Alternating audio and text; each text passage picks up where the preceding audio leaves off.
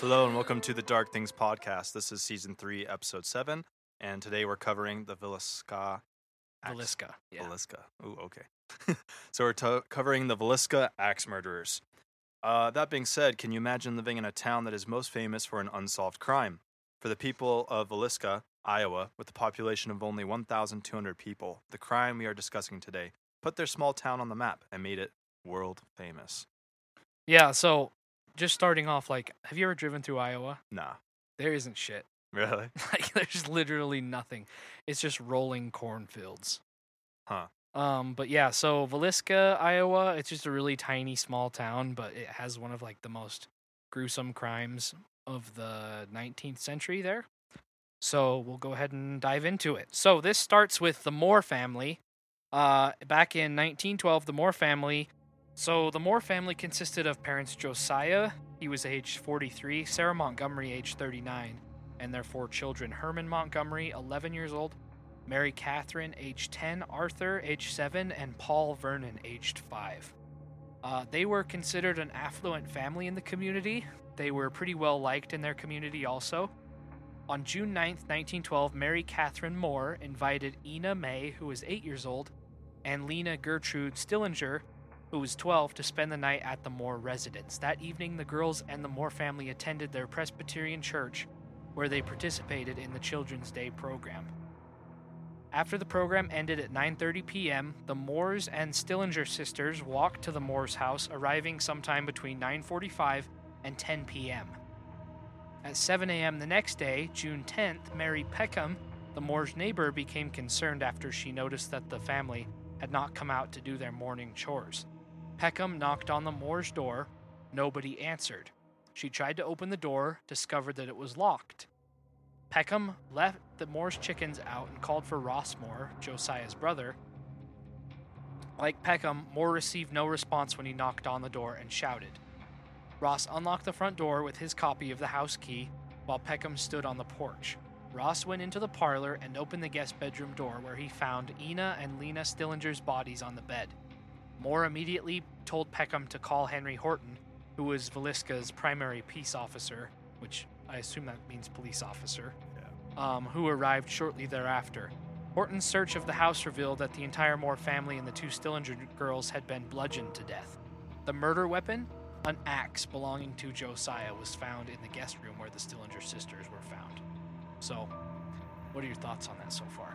Um, I don't know. I mean, good on the neighbors for noticing they weren't out for the chores, obviously, but I don't know. it's just such a tight knit community, you know? Like, right now, there's only 1,200 people that live in Villisca, and around 1912, there was just, I think there was just shy of a thousand. Yeah, So, I mean, this community is already pretty small. right. Um, something like this, obviously, a murder of how many people? Five, six people would be just completely insane. An Yeah. axe murder, too. Well, and who is this Josiah again? So, I mean, we're not saying this is like the murderer, but like who? Josiah is the father, he's the head of the house. Okay, so they've And got he his was yeah, 43 years old, and his wife is Sarah, and they had their kids. Okay. And the kids, like one thing that's pretty disturbing is the kids are all so young. I mean, you have age 11, 10, 7, and 5 years old. Yeah. And then the girls that came over to visit were aged 8 and 12 who spent the night. So literally, this is like, so it's crazy because they were all so young. Yeah. Like, it's disturbing that there was a murder of all these young kids. Man. So, um, You Want me to hop in for the next yeah, part? go ahead. Okay, so the doctors concluded that the murders had taken place between midnight and 5 a.m. Two cigarettes in the attic suggested that the killer or killers patiently waited in the attic until the Moore family and the Stillinger guests were asleep. The killers began in the master bedroom where Josiah and Sarah Moore were sleeping. Josiah received more blows from the axe than any other victim. His face had been cut to such an extent that his eyes were missing. They used the blade of the axe on Josiah while using the blunt end on the rest of the victims. They proceeded on to the children's rooms and bludgeoned Herman, Mary Catherine, Arthur, and Paul in the head in the same manner as their parents. They returned to the master bedroom to inflict more blows on the elder Moores, knocking over a shoe that had filled with blood, before moving downstairs to the guest bedroom and killing Ina and Lena. Investigators believe that all of the victims except for Lena Stillinger had been asleep when murdered. They thought that she was awake and tried to fight back, as she was found lying crosswise on the bed and with a defense wound on her arm. Lena's nightgown was pushed up to her waist and she was wearing no undergarments, leading to law enforcement speculating that the killers sexually molested her or attempted to do so. Dude, fuck this story already. And how old is that girl? um, who was that? That was Lena. Yeah. We said it earlier. I think she was what, 12? Let me go back and find it real quick. Yeah. I just like I want to point out something that that kind of caught my attention and that's that the blade of the axe was used on Josiah, but the blunt end was used on everybody else. Yeah. So, why do you think that is? I mean, my first initial thought is like maybe the father was the only like potential threat. Yeah. So maybe that's what they were going Okay. for there. Yeah, cuz literally it's it's him in a house full of a bunch of little girls. Yeah. But still, like, it kind of concerns me though, because I don't know. We know with like psychopaths and sociopaths, oftentimes their victims are female.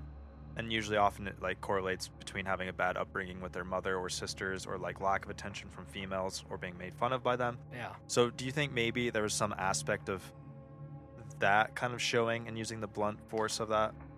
Um, I think that absolutely could be a possibility. However, since we know nothing about who committed this crime, um, I think it's hard to tell. My theory on it, though, is that Josiah, you know, I think maybe since he was the first one to get killed, they started axing him and they realized, like, oh my god, this is a lot of gore, you know? Yeah. Like when you when you axe someone, I mean, that's a sharp end going into somebody. There's obviously going to be a lot of blood splatter. Whereas if you use a blunt-ended object, you're just mashing. You know, True. I think there would be a lot less. I mean, I'm not going to say there's a lot less blood because there'd be the same amount, but there wouldn't. It wouldn't be as gory. I think. okay. So I have an interesting like add on to that. So what if because I agree with like the less gore. I'm wondering also if like they liked killing so much that they wanted to prolong the deaths of the people after the husband. Do you think that could have been maybe been an aspect of that? probably, yeah, I think so. Especially if there was some sort of like a sexual assault, like a rape. Yeah. that could have taken place. I mean, you're. I don't know who this sicko was, but you know, it it'd be disgusting to think of him raping like a body that had just been hacked to pieces. Straight up. Okay, that's the question I had too. So by the way, Lena is 12, the one that he supposedly molested. Mm-hmm. With that being said, was that before or after he killed her? Um, 'Cause she had a I don't think they defense- know. He, they, she had a defensive mark on her arm. Yeah. Uh, but I think he might have, you know, because if you're bludgeoning someone, I don't think you're gonna kill them on one hit. I mean, if it's a if it's a 12 year old girl or an 8 year old girl, one blunt of one hit of an axe would probably do it. Yeah. But maybe he didn't. Maybe he tried to molest her before he actually killed her.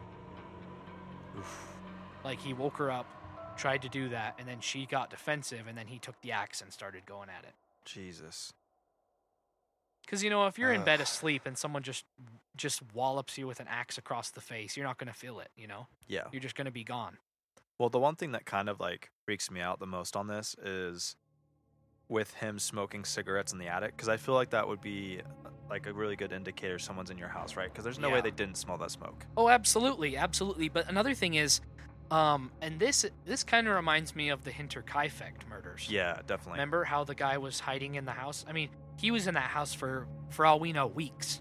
Dude, that was a creep. Yeah, for yeah, sure. Hinterkaifeck. Go give it a listen. I think it was uh, in season one. I'm gonna pull it up real quick if But- you want to keep correlating. To Yeah, that. sure. So it's interesting because Hinterkaifeck was somewhat of a they used a blunt object as well to kill, and it's crazy because this also happened in the same time period, also like the 1912s, right? Hinterkaifeck took place right after World War One, the murders in Germany. Um, basically, that story summed up was a man was in the attic of a farmhouse, kind of like this. They don't know for how long. It could have been weeks, um, but this Villisca axe murderer, we'll get into tying it to a couple other murders around the country. But we'll go ahead right now and go into the investigation a little bit of what happened, as well as talk about some of the suspects that were involved. And this is the part that gets pretty um, intriguing with who the suspects were. So, Oh, real quick, were- by the way, do you want me to go over this? Yeah. So, what we were talking about with Hinterkaifeck murders, that's season one, episode six. Definitely go give that a listen because that one, I mean, that one's creepy as fuck, right? Because, I mean, compared to this one, like, there were people that were ripping out their hair because they weren't even dead yet. Like, yes, he I did such that. a poor job that, like, he didn't even finish them off and they were ripping out their hair because they were in such pain. yes, and the like- incest. We can't Oh, forget God, about that. Yeah. Yeah. Fucking, yeah. Everyone get a piece of that. yeah. The neighbor, the dad, the priest, the pastor, all, everybody was getting a piece of her. It was a crazy episode. Yeah. So give that a listen for sure. Um, did you have anything? No, that was it. Yeah. So, going into the investigation and a list of the suspects, there was a lot of possible suspects that emerged during this case, uh, including even the reverend of the Presbyterian church that they went to. Um, there's a couple uh, Frank F. Jones, William Mansfield. We'll talk about all them. Uh, but the first ended with a hung jury, while the second trial ended with an acquittal. So they've never found out who has actually been guilty and charged of this. We'll go through this list of suspects and we'll let the listeners kind of get their own idea when we present the evidence. Uh, to this date, the murders remain an unsolved mystery. Fuck. This- This story was actually uh, put on Unsolved Mysteries, the show on, um, I think it's on Netflix or Amazon right now, but it's also on Unsolved Mysteries. That's where I first started learning about it, at least. Okay. So, um, before we dive into the suspects, it's important to note that every single transient, like the uh, homeless wanderer person, was considered a suspect. Any person that was a stranger in the town at that time was automatically considered a suspect. So, uh, Andrew Sawyer turned out to be, uh, he was an unlucky transient traveling through Villisca at the time of the murders. Um, and he was actually scheduled to be put on trial. He was arrested uh, with no evidence, but solely based on the fact that he was a transient in the city at the time. okay. Not even a city. uh, Like this is like a village basically. Yeah. Um, and so he was eventually acquitted after proving that he had left at 11 p.m. that night on a train to Os- Osceola, Iowa, uh, and he provided a train stub with that. So he wasn't even in town. He left at 11 p.m. So he was eventually acquitted. So I think we can pretty much rule out this guy Yeah. because he was on the train at that time. All right, dude. Imagine if this was like the Salem witch trial time period, though. Like we just got done with that episode. Like this guy probably would have been put to death already. You know? Oh, for sure. They probably would have closed the case right then and just put him to death. Yeah. And any other transient. That's crazy. Do you want me to go into Reverend Yeah, George? Okay. So Reverend George Kelly was a traveling minister in the town on the night of the murders. Kelly was described as a peculiar as an ado- adolescent. As an adult, he was accused of peeping and several times asking young women and girls to pose nude for him. Nice, great qualities in a man. On June 8th, 1912, he came to Villisca to teach at the Children's Day services, with the Moore family attending on June 9, 1912. Okay, I'm curious. I want to kind of stop here because if he was known for that, why would he be chil- teaching at Children's Day services? Like, if people knew about this, Um, I don't know if they actually knew about this at the time. I think this might have come out after the investigation. okay, okay, But the fact that he's a reverend and he's trying to like young get young women and girls to pose nude for him, that's that's messed up. Yeah, but I mean, church is the perfect place to be to get that. Oh done, yeah, so- everybody trusts each other. It's Yeah. You know, that's where most of these perverts come from is church. So. Exactly. okay, continue on. He left the town between 5 a.m. and 5:30 a.m. on June 10th, 1912, hours before the bodies were discovered. Reverend Kelly had confessed to the murders in court, but the jury didn't believe his confession. Okay, right there. What? Like Dude, I don't know. I think it's probably because like he's a reverend Yeah, and he's like an upstanding, you know, air quotes, upstanding citizen yeah. where he just straight up like it reminds me of uh have you seen Les Mis? Yeah. You know how John Valjean goes to the police station and he's the mayor of the town? Yeah. And he's like, I'm the one you're looking for. Right. Like you have this innocent man on on death row, but it's me you're looking for. And they all start laughing. Yeah. They're like, oh, the mayor's gone crazy. like that's what I picture happening here. Fuck. I'm wondering, okay, could this have any parallels to other people that were being tried? That maybe he was trying to do this to save someone, kind of like this Les Mis scenario? Or do we know if, if he was tried later than the other? Um, I don't. We can keep going into it, but as far as the Reverend is concerned, there are a lot of convincing. Like you can't just blame somebody just because they have a they have a creepy quality of peeping on young girls. You can't blame them for an axe murder. True. Um, so let's keep going with Yeah, their for sure. Okay. Um, in the weeks that followed, he displayed a fascination with the case and wrote many letters to the police, investigators, and the family of the deceased. This aroused suspicion, and a private investigator wrote back to Reverend Kelly asking for details that the minister might know about the murders. Kelly replied with great detail, claiming to have heard sounds and possibly witnessed the murders. His known mental illness made authorities question whether he knew the details because of having committed the murders or was imagining his account. Dude, that's interesting. All right, like I'll finish this out all the way, but I do want to talk on that. So in 1914, two years after the murders, Kelly was arrested for sending obscene material through the mail. He was sexually harassing a woman who applied for a job as his secretary. He was sent to St. Elizabeth's Hospital, the National Mental Hospital in Washington, D.C. Investigators speculated again that Kelly could be the murderer of the Moore family. In 1917, Kelly was arrested for the Villisca murders. Police obtained a confession from him. However, it followed many hours of interrogation, and Kelly later recanted. After two separate trials, he was acquitted. So, first thing I kind of want to ask you about is like, um, him having this deep fascination with it, and like actively writing letters to the family, like really talking about it, getting it out in the open. Like we know with other serial killers, like that's kind of a thing where they love the attention. Oh, for sure. You know? Zodiac Killer, BTK, all of them. Yeah. So, what do you think on that? Um, it's hard to say. You know, like as a reverend, he might have been trying to console these people. I mean, he might have just been a perverted guy. You know, like harassing somebody. I think it's it's not funny. Harassment's not funny. Obviously, I just think of it as funny being in the 1914. Like this guy's harassing a chick with snail mail. It's just kind of funny, Yeah. you know. Like like, nowadays, nowadays it's like someone sends a dick pic to someone. Yeah, and I've- that's sexual harassment, or texting or calling. But like 1914's social media was, you know, Dude, snail mail. This is literally the equivalent of sliding into a girl's DMs. yeah, in the 1914s, like She's I'm gonna hey, send her a drawing of my dick, let let me blow her back out. and three weeks later she's gonna get it. I don't know. I shouldn't be laughing at it, but it's kind of funny, just like the whole thought of like, oh, he was harassing someone through the mail. yeah, And I was like, oh, okay. dude. Like girls probably are shaking their heads right now because they have to deal with this on a daily basis. Yeah. You know. But at least with this chick, like she wouldn't, she would get something, and then you know she wouldn't have to worry about it for another couple weeks. yeah. because it's up. in through the mail service in the 1914 1914 um so yeah and we can come back to the reverend as well i just i don't think there's enough evidence for him to be guilty you know what i mean Yeah. Like him having a fascination with it and trying to write letters to the family and everything. I don't know. And like we said he did a he did feel guilty and say he did commit the crimes but that alone especially after hours and hours of police interrogation you're going to confess to anything. Oh yeah, for It's sure. It's been proven.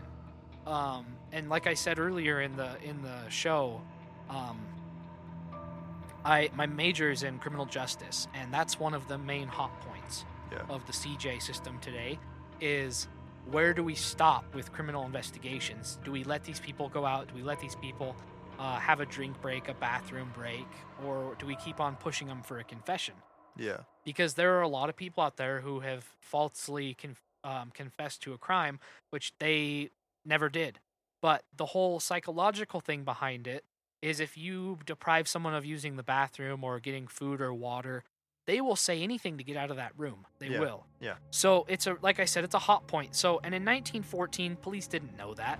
Uh, we're just Yeah. barely starting to realize those that that thing today. So um do you have any other thoughts on the reverend? I mean, as of now, I think he's probably the most likely candidate. Yeah. But obviously, we need to go through the rest of them. So yes. you Okay. know. So we'll continue. I will. I'll talk about William Mansfield. He's our next suspect. So it's believed that Mansfield was a serial killer because he murdered his wife, clear infant, indicator. child, and parents-in-law with an axe two years before the Villisca crimes. Huh. So he's already got that under his belt. Good start. Yeah. Um, he's believed to have committed the axe murders in Paola, Kansas, four days before the Villisca crimes. He was also suspected in the double homicide of Jenny Peterson, Jenny Miller in Illinois. Each crime site was accessible by train, and all murders were carried out virtually in the same manner. And we're going to talk about the manner of the murders and the things that happened after the murders, which really like raised some crazy red flags. Yeah. So Mansfield was released after a grand jury in Montgomery County refused to indict him on grounds that his alibi checked out. Nine months before the murders at Villisca, a similar case of axe murder occurred in Colorado Springs, Colorado. Two axe murder cases followed, in Ellsworth, Kansas, and Paola, Kansas. The cases were similar enough to raise the possibility of having been committed by the same person. Other murders reported as possibly being linked to these crimes include numerous unsolved axe murders along the Southern Pacific Railroad from 1911 to 1912. The unsolved Axemen of New Orleans killings, which that is going to be an episode we'll do for sure. That's Yeah. crazy. You've heard about that? Yeah, I have. Yeah. Let's stuff into it. um, as well as several other murders during this time period. The murders in Colorado Springs were closely related in execution to those in the Moore house, nine months before the Villisca murders. H.C. Wayne, his wife and child, and Mrs. A.J. Burnham were found dead in Colorado Springs, murdered with an axe. The Colorado Springs Police Department found it difficult to believe that the same person could perpetrate a similar crime in a city, as in the Villisca murders. So, bed sheets were used to cover the windows to prevent passerbys from looking in. Ooh. Um, at the Moore house, the murderer hung aprons and skirts to cover the windows. Yeah, that's That's a pretty big parallel. yeah. Um, as in the murders in the Villisca, the murderer in Colorado Springs wiped the blood of his axe and covered the heads of the victims with bedclothes. Jesus Christ. So he's covering their faces. That's another parallel. Yeah. It's suggested that it's suggested that Mansfield was a cocaine addicted serial killer. Dude, can you imagine? Like some crazy son of a bitch breaking your door down and being on cocaine? yeah. Like that's insane. that's scary and no, terrifying. Um, according according to another investigation, all of the murders were committed in precisely the same manner, including that the same man probably committed them. In each murder, the victims were hacked hacked to death with an axe and the mirrors in the home were covered. So that's also very strange. Because in the 1900s there was a huge spiritual phenomenon going throughout the United States.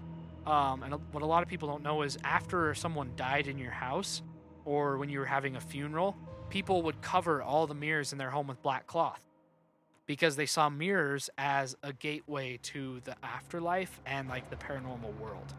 Okay. So in the 1800s, 1900s, like I said, this huge I mean, this is the time when the Ouija board came about and Yeah. seances and stuff like that. There was a huge like revival of people's interest in the paranormal. So covering windows and covering anything that has a reflection is something that could be pretty common with murdering people because you didn't want them to be like looking back at you in the window Yeah. or in the mirror. So I thought that's pretty interesting because if you were to go back in time and go to a funeral, a lot of the times they do the viewing at the person's house. So like your grandma died, um, the coroner would take the body, then the body would come to your house prepared, and then all your friends and neighbors could walk through your house while your dead grandma's in your living room, Oof. and all the windows and mirrors would be covered with black cloth. That's kind of creepy to think about. Mhm. Not gonna lie. Yeah. So that was actually a pretty common practice. Um, another thing that's uh, notable and a parallel with the Colorado Springs murders is that in each murder, uh, a burning lamp was left at the foot of the bed, and also a basin in which the murderer washed himself in or herself, and it was found in the kitchen. In each case, the murderer avoided leaving fingerprints by wearing gloves. The um, Wilkerson, who was one of the detectives, believed um, there was strong evidence that the man Mansfield, who knew fingerprints were on file at the federal military prison at Leavenworth. And, you know, 1910 through 1920, this was when um, fingerprinting was in its infancy.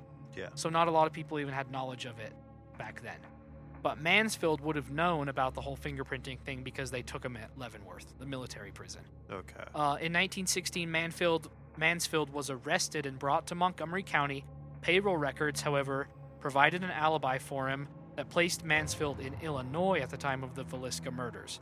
He was released for a lack of evidence and then later won a lawsuit he brought against uh, Detective Wilkerson and was awarded $2,225. Jesus. So this guy could be guilty of sin and he just won a lawsuit and is off scot free.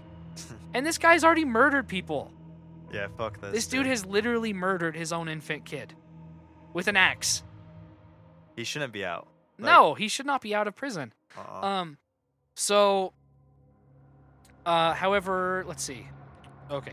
However, R.H. Thorpe was a restaurant owner from Shenandoah, Iowa.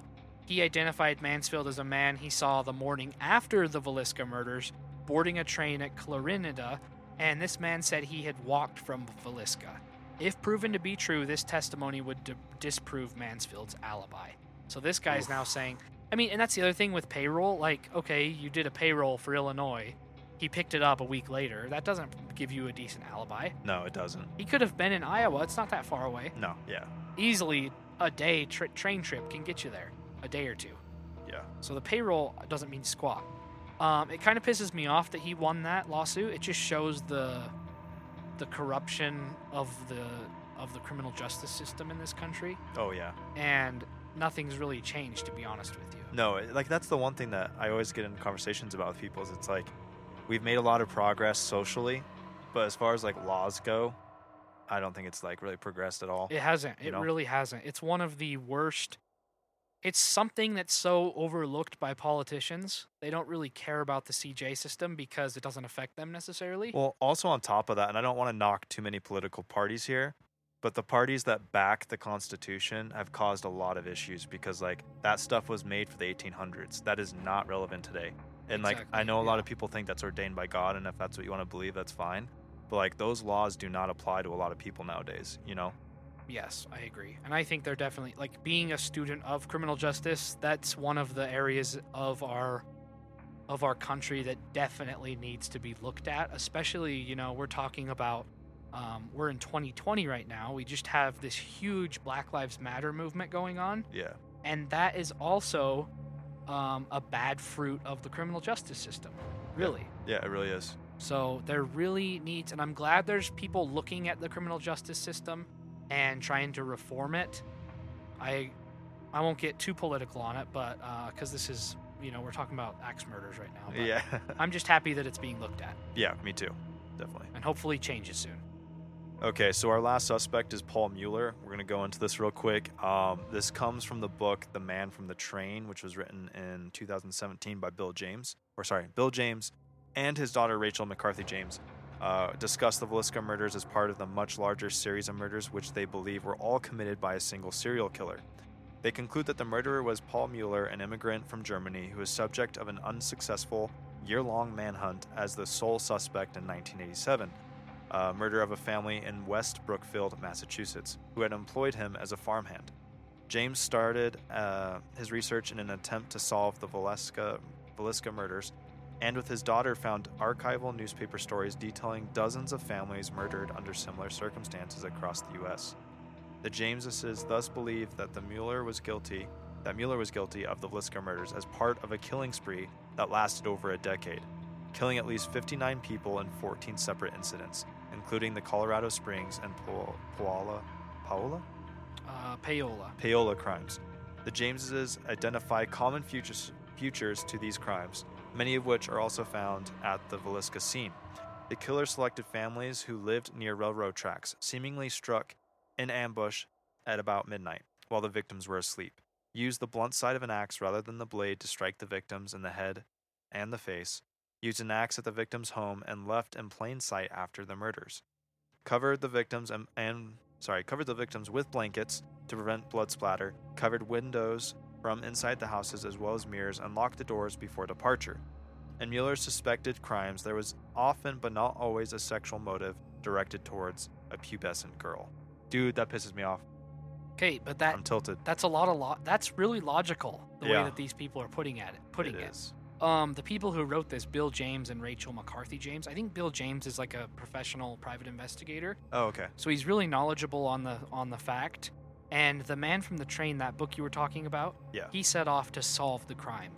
Okay. So basically, he's saying Paul Mueller is guilty for like, and if this is true, he's one of the most prolific serial killers in U.S. history. oh, for sure. If he's killed 59 people, he is the top serial killer in the U.S.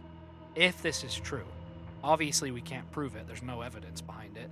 Uh, Um, I mean, I do want. Okay, so that last part, though, I think it makes it pretty clear that he is a good candidate for this. Because, I mean, with this one at least, with the Villisca axe murders, there was a molestation with the younger daughter. And with this, you know, the suspected crimes were often involved with a sexual motive towards a pubescent girl. Like that alone, along with the covering of the, you know, um, mirrors and the windows, like, and using the axe, I'm like, those three things all happened, you know? they did. Yep. So, and it was And the other thing about this too, I'm not even talking about Paul Mueller at this time. Um, it's crazy to think that there was in the 1911 through 1914 a crazy person on the loose that's probably guilty for all these murders Yeah. that we have no idea who they are. Yeah, definitely. I mean, the fact that it was an axe, the fact that they had a lamp at the end of the bed and a wash bin, and they covered the mirrors and covered the windows, that's something that is a very interesting, unique trait that I think can be tied to one single killer. Yeah, definitely. So, I don't know. That's that's crazy to me to just try to think about like there could have been a the, America's most prolific serial killer. We could not even know their name. Dude, I know, and that's crazy to think about. hmm Like, absolutely. Yeah, 59 people murdered. I think the highest body count uh, was 50 Jesus. ever Okay. ever been convicted. The only thing that like makes me think about this is like taking it to our time period. All right. So like, if we move this whole scenario, put it in the 2020, you know, just 2000 era, um, do you think he would have gotten caught with the technology and the amount of knowledge we have about this kind of stuff? I would say yes. Um, just because, you know, security cameras, cell phones, all that kind of stuff. Yeah. I think that he definitely would have been caught. You know, you can't even go to a train station anywhere in this country and not get your face caught on camera. That's true. Yeah. So I think, and you know, in the 19, 1910, you're not going to have any technology, especially in the middle of Iowa. Yeah. In the middle of nowhere, a town of a thousand people, you're not going to solve this crime. No, definitely not. So, and you know, that's another thing why this person probably didn't get caught is because he was literally hacking up families that lived in the absolute middle of nowhere, right off railroad tracks. So he could roll into a town, kill a family, rape a girl, leave the very next morning. Yeah. So that's why I think they they took all the transients into account. That's a good point. It's a really good point. I don't know. Like, this story is really unsettling. I mean, it's like we were talking about the Hinterkaifeck murders, which, in my opinion, I think was a little bit more gruesome, even though that was only one family, like straight up. Where with this, I mean, we're talking 60 people, you know? Yeah, a chain of murders that left 60 people dead. Yeah, for sure. And I I think don't it, the another thing that's so disturbing about this story in particular is the amount of of young girls that were involved. Right, You know, ages 5 to 12. right.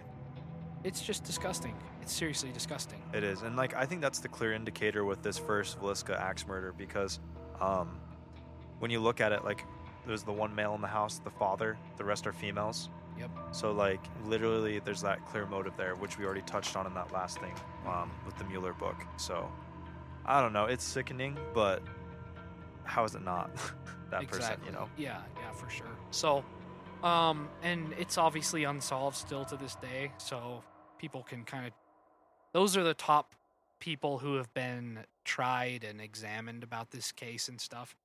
Um, but anyways, in today's uh, pop culture, it's now an extremely haunted house. Obviously, Yeah. is what they say. So there have been many reports of this small farmhouse being extremely haunted. There have been film crews for many paranormal investigations that have described the house as having a good versus evil vibe. So, and that's something also we can talk about the good versus evil vibe because a lot of people from different paranormal shows and investigations have described this good versus evil vibe. yeah. So, uh, some of the paranormal investigators, I think Zak Bagans was one of them that did his show there. Yeah. Uh, he said he mentioned the good versus evil kind of pulling at each other the whole time. Um, the evil obviously coming from this this murderer, and the good obviously being the family. Yeah. One of the paranormal shows that I was watching, they did a séance and they talked to the young girls in the house, and it was like a good spirit, like a good ghost vibe. Yeah. Interesting. Yeah, so I think that's pretty pretty notable. Um, you can also spend the night in this house, Fuck that. uh, or you can tour it in the daytime if you're Andrew. Nah, yeah. I don't even know if I would do it in the daytime. No? If we're being honest, yeah. Um, Uh, on their website, you can actually book it. I think it's like four hundred eighty dollars for the night. Fuck that, And you can bring up to six people. Nah, give me a bougie ass hotel room for the same price, Yeah. dude. I don't want to Yeah. stay in this shit. This place has an outhouse in the back. There's no restroom in the house. Why, dude? So in the middle of the night, you're staying there with your No. friends, and you're like, "Oh, I gotta go to the bathroom." Okay, Go walk 200 yards out. Dude, there's okay. The hole. Legit, if we like stayed there, or if I went there with friends, like bring up my, you know, six friends with me and go there. If they have to use the restroom, dude, there's no way I'm not gonna try to scare the shit out of them. Yeah. There's no way, dude. if I'm paying 480 Well, bucks, I'm I'm, definitely not time. going with you then.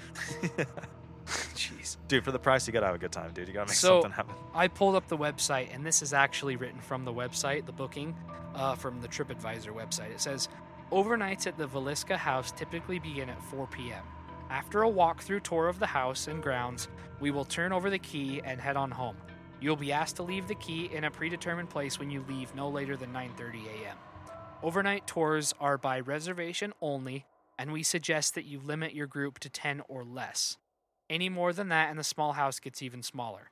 Bring your sleeping bags and pillows so you will be comfortable sleeping in the house.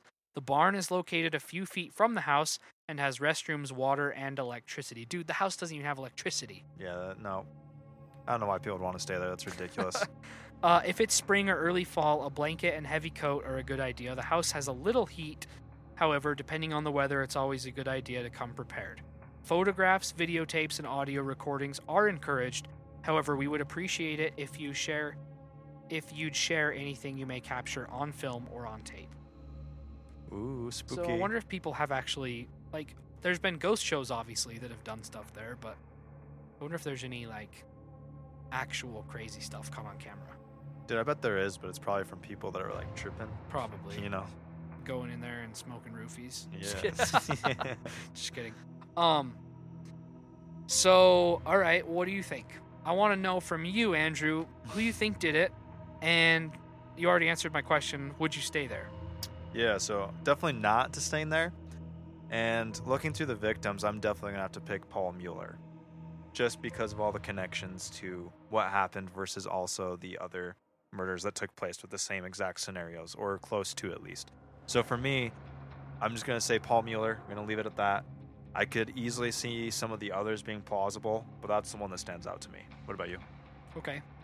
Um, I'm different. I'm gonna say William Mansfield. Really? I think so. Okay. I think that the fact that he had already been convicted of murdering family plus more people um, makes him a more likely candidate to kill more people.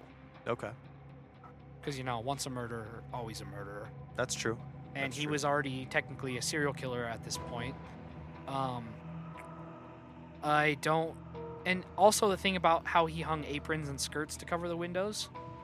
I don't know. I think he also, when that happened in Colorado, I think that he also was guilty of doing something like that too earlier. Okay. So I'm gonna say him. And would I stay in the house? Um, I would have to be paid to stay at the house Okay. rather than pay, especially that much. Yeah. Jesus. Um, I would have to be paid to stay in the house probably, and I wouldn't do it alone. I would have to have at least two other people with me. Okay. So No, that's fair. that's what I'm gonna say. That's a good way to put it. Yeah. All right. Um, I'm trying to think. Oh yeah, yeah, you're good. You close it up. Do you have any other final thoughts? No, I'm good. Okay, so that's it for the Villisca Axe Murderers. Um, this has been season three, episode seven of the Dark Things podcast. We like to thank you for listening and contributing to our podcast. If you have any thoughts uh, or comments or concerns, or if you want to just give us some ideas for another episode, you can message us on Instagram at the Dark Things podcast. Uh, also, follow our Twitter. We do appreciate your support. This wouldn't be possible without you. Once again, I'm Hunter Halverson with Andrew Dutson. Have a great day.